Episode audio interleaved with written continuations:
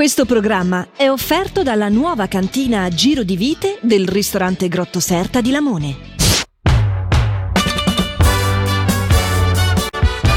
Mashup con Matteo Vanetti e Barbara Barbarossa.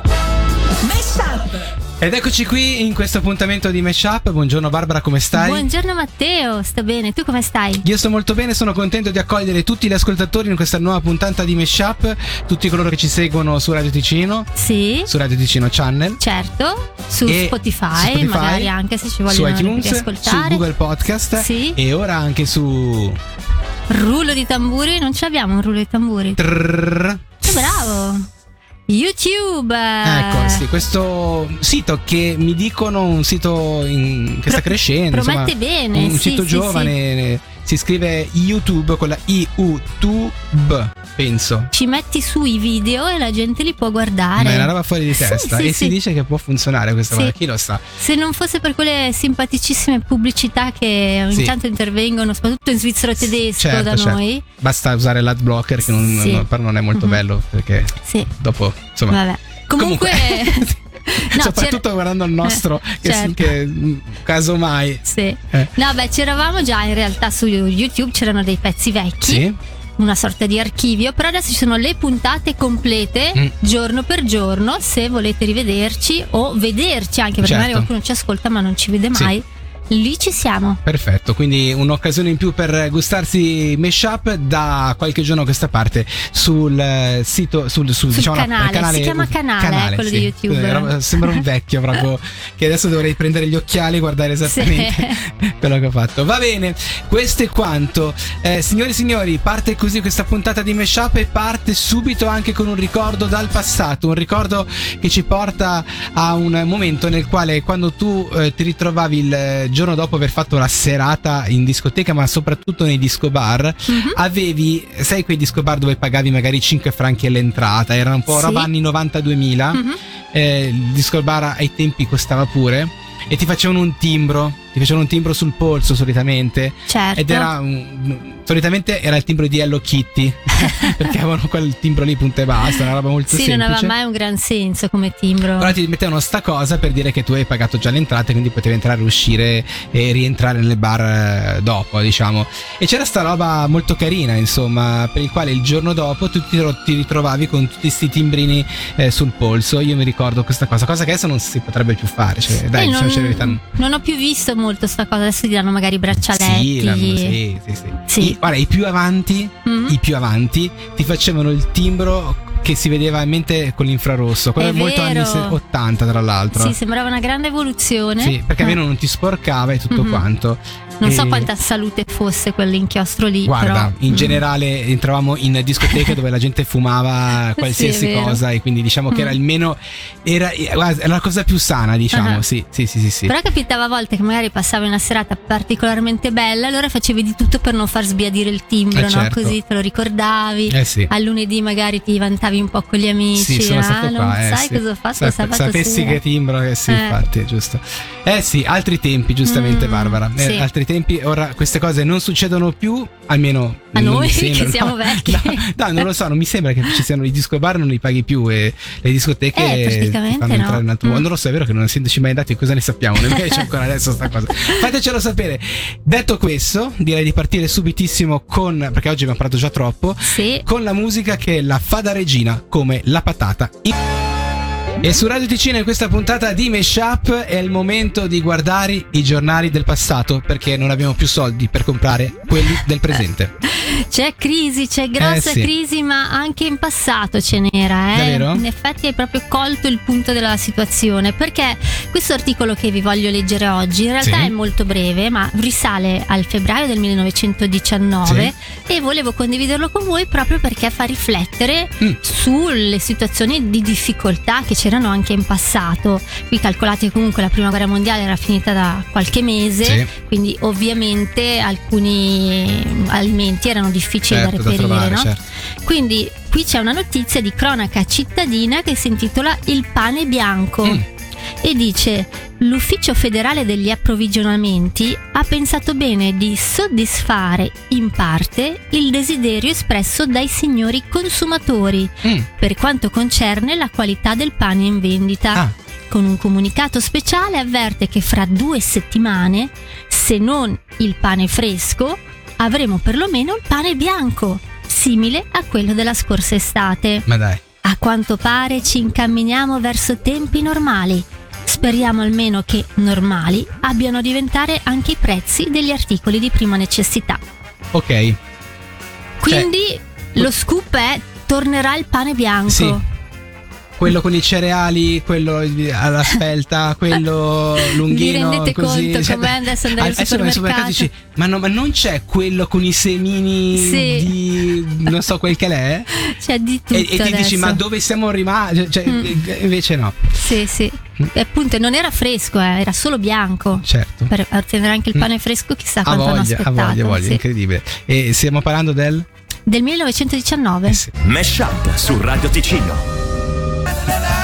Cari ascoltatori di Radio Ticino, questo è un momento di grande entusiasmo e giubilo. Noi siamo qui ad aspettare questo momento fuori onda. Voi non avete idea, cioè c'è Matteo che scalpita perché ci sono i fattoni. Let's start with fattoni. E iniziamo con una vecchia miniera d'argento vicino a Uppsala, in Svezia. Oppala, che è vicino a Oppala, quella roba lì. In Svezia, che è stata trasformata in un albergo con suite sotterranee a 155 metri di profondità. Tu andresti in un albergo situato in una miniera d'argento? Non lo so. Già a Uppsala in vacanza non lo so se tu ci vai, però questo è quanto.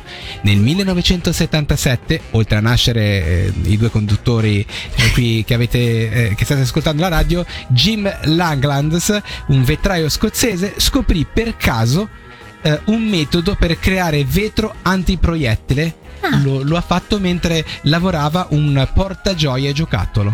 Ok. Da lì lui è riuscito a capire come creare il vetro antiproiettile. Ma come? Cioè, sarebbe bello scoprire tutti i passi. Billy Cobb, noto come Happy Humphrey, fu un lottatore.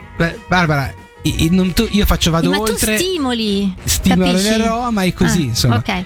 William Cobb, noto come Happy Humphrey, fu il lottatore professionista più pesante di sempre, pesando fino a 410 kg. Però. Eh sì. E lottava comunque. E lottava come tutti noi lottiamo, tra l'altro. Ma in questo caso lui, guarda, non te lo sto la vita è piena di lotte, e in questa lotta ci siete anche voi, cari ascoltatori. E chiudiamo con i primi europei a Tahiti. Notarono che i capi tribù erano significativamente più alti e corpulenti del resto della popolazione. Ok. Grazie Graziella. In questo caso alcune sono anche dei dati di fatto. Sì. Il problema è che noi abbiamo messo un'aspettativa ai fattoni un po' troppo alta. Ma perché l'asticella si alza sempre di più. Vabbè. Andiamo con l'ultimo allora. Ce n'è ancora uno. L'acqua è bagnata. Davvero? Sì. A Mash Up su Radio Ticino torniamo a parlare di cinema, in particolare di un attore, insieme a Barbara. Oggi avevo proprio voglia di parlarvi di un attore eccezionale, Daniel Day-Lewis, il protagonista di film come Il mio piede sinistro o L'ultimo dei Moicani e non molti altri, a dire il vero, però andiamo con ordine. Certo. Lui è nato in Inghilterra nel 1957 e fin da subito ha dimostrato un'inclinazione per la vita artistica, aiutato anche dal fatto che fosse nato in una famiglia di artisti. Sì. La sua bravura e il suo impegno lo porteranno a raggiungere il successo abbastanza velocemente, cioè non è come altri attori che devono fare anni e anni di gavetta, anche perché, come vi dicevo, lui in tutta la sua vita ha recitato in 20 film in tutto, che per una star del suo livello appunto sono veramente pochi. Ma va anche detto che in ogni film ci ha messo letteralmente l'anima. Vi faccio qualche esempio. Per il film L'insostenibile leggerezza dell'essere ha imparato a parlare il ceco e non è uscito dal personaggio per tutti gli 8 mesi di riprese. Per il film Il mio piede sinistro, invece, che gli valse l'Oscar, per prepararsi iniziò a farsi imboccare, a farsi portare in braccio in bagno, a letto, imparò a usare il piede per dipingere e scrivere e si inclinò a 2 costole a causa della posizione che assumeva ogni giorno durante le riprese. Addirittura. per l'ultimo dei Moicani ha imparato a cacciare nella foresta e a costruire canoe. Per il film Nel nome del padre ha trascorso delle notti in isolamento in una prigione abbandonata ed è rimasto sveglio per 3 giorni di fila prima di girare la scena cruciale del film. Per il film Gangs of New York è diventato apprendista macellaio e non ha mai indossato vestiti pesanti perché non erano in linea con l'epoca e durante le riprese faceva un gran freddo, tanto che si ammalò di polmonite ma rifiutò di prendere medicine moderne per curarsi. E per il film Il filo nascosto ha imparato l'arte della sartoria ed ha cucito da solo a mano un intero abito. Quindi ecco, diciamo che ad ogni film ha stravolto completamente la sua vita, quindi se la mettiamo così si può capire perché in tutta la sua carriera ne abbia fatti solo 20. Però ragazzi, che film, tutti spettacolari. E se non vi avessi ancora conquistato con queste cose, vi dirò anche che tra il 1997 e il 2001 Daniel Day-Lewis ha voluto prendersi una pausa dallo Star System e così è andato per un po' a Firenze a fare l'apprendista calzolaio. Ma dai! Proprio così. Essendo un amante del lavoro artigianale, si è detto che dedicarsi a un'attività manuale gli avrebbe fatto bene. Quindi ha iniziato questa formazione di calzolaio e l'ha affrontata con grande serietà e impegno. Si racconta che ogni venerdì partisse per andare a trovare il figlio a Parigi, ma poi tutti i lunedì si presentava al lavoro in orario ligio al dovere. Ma dai! Ma te ne immagini i suoi colleghi calzolai come si vivevano questa cosa? Anche perché poi lui, finita questa pausa, è tornato a Hollywood a girare altri 6 film pazzeschi. E poi basta, nel 2018 decide che la sua carriera d'attore finiva lì e si ritira dalle scene. E questo malgrado il suo ultimo film fosse stato acclamato da pubblico e critica, Cioè era nel pieno del suo successo, ma ha detto basta, va bene così. Non capita spesso. Insomma, se ci guardiamo attorno oggi e pensiamo al perché e al come le persone diventano celebri di questi tempi, direi che Daniel Day-Lewis è proprio un altro livello.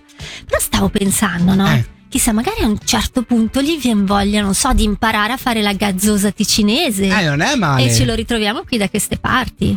Pensaci Daniel, se vuoi, guarda, mi casa è stu casa. La vuoi dire? È una bella idea, non è male. Pizzi? Mesh Up su Radio Ticino. Cari ascoltatori di Mashup, forse voi non lo sapete, ma Matteo Vanetti è un uomo molto social, è un uomo molto prolisso, scrive messaggi, fa cose, comunica. Sai perché? Perché? Oggi ti voglio parlare di uno studio recente che ha evidenziato come la capacità di interpretare le emozioni trasmesse dagli emoji vari in base al genere, alla cultura, all'età di chi li usa.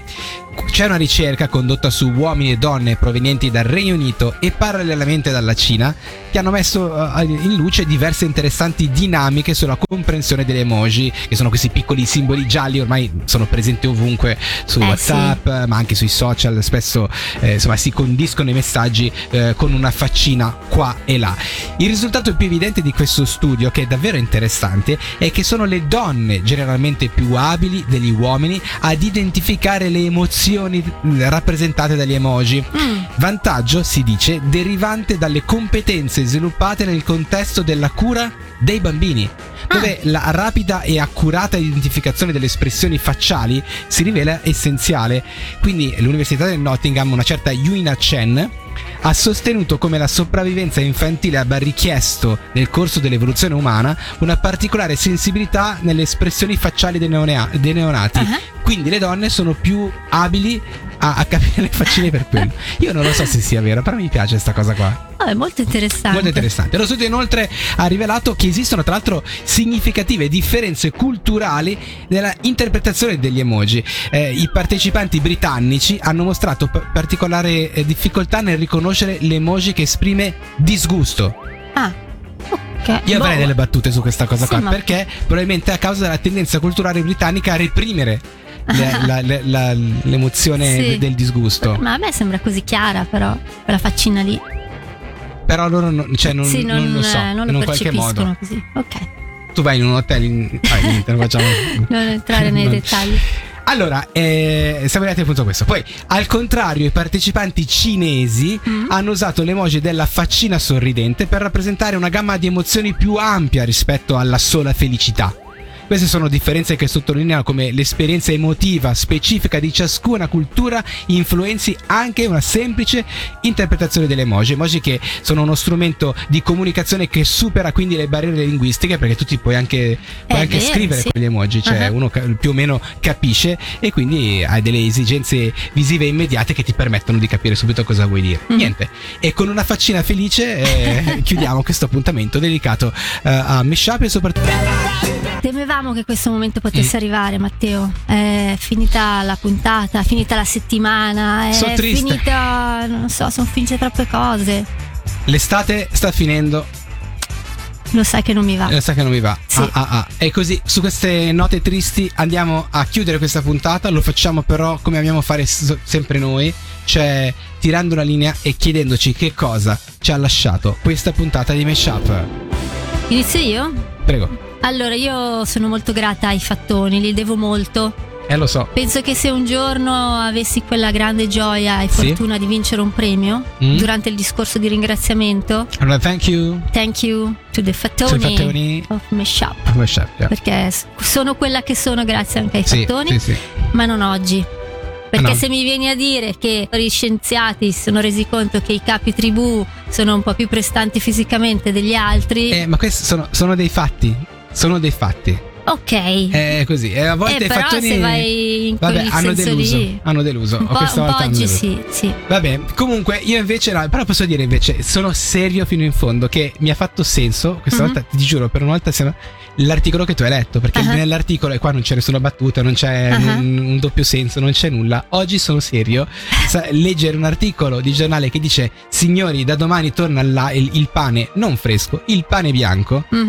Ti fa capire un po' le priorità, no? Questo era un articolo del 1919 che diventava un fatto di cronaca, il fatto proprio di ritrovare il pane sugli scaffali, e ci fa pensare che magari noi siamo un pochettino tanto adagiati. La cosa peggiore è stata non trovare la carta da gabinetto un paio d'anni fa. La crisi massima è stata quella. Va bene, e su queste note direi che noi ci dobbiamo salutare, ci diamo appuntamento ufficialmente a lunedì, prossima settimana. Attenzione, sto fermo, infatti tutte le volte mi perdo. A lunedì con una nuova puntata di Mashup, e vi auguriamo naturalmente un buon weekend. A lunedì, ciao. Ciao a tutti. Mashup su Radio Ticino. Questo programma è offerto dalla nuova cantina a giro di vite del ristorante Grotto Serta di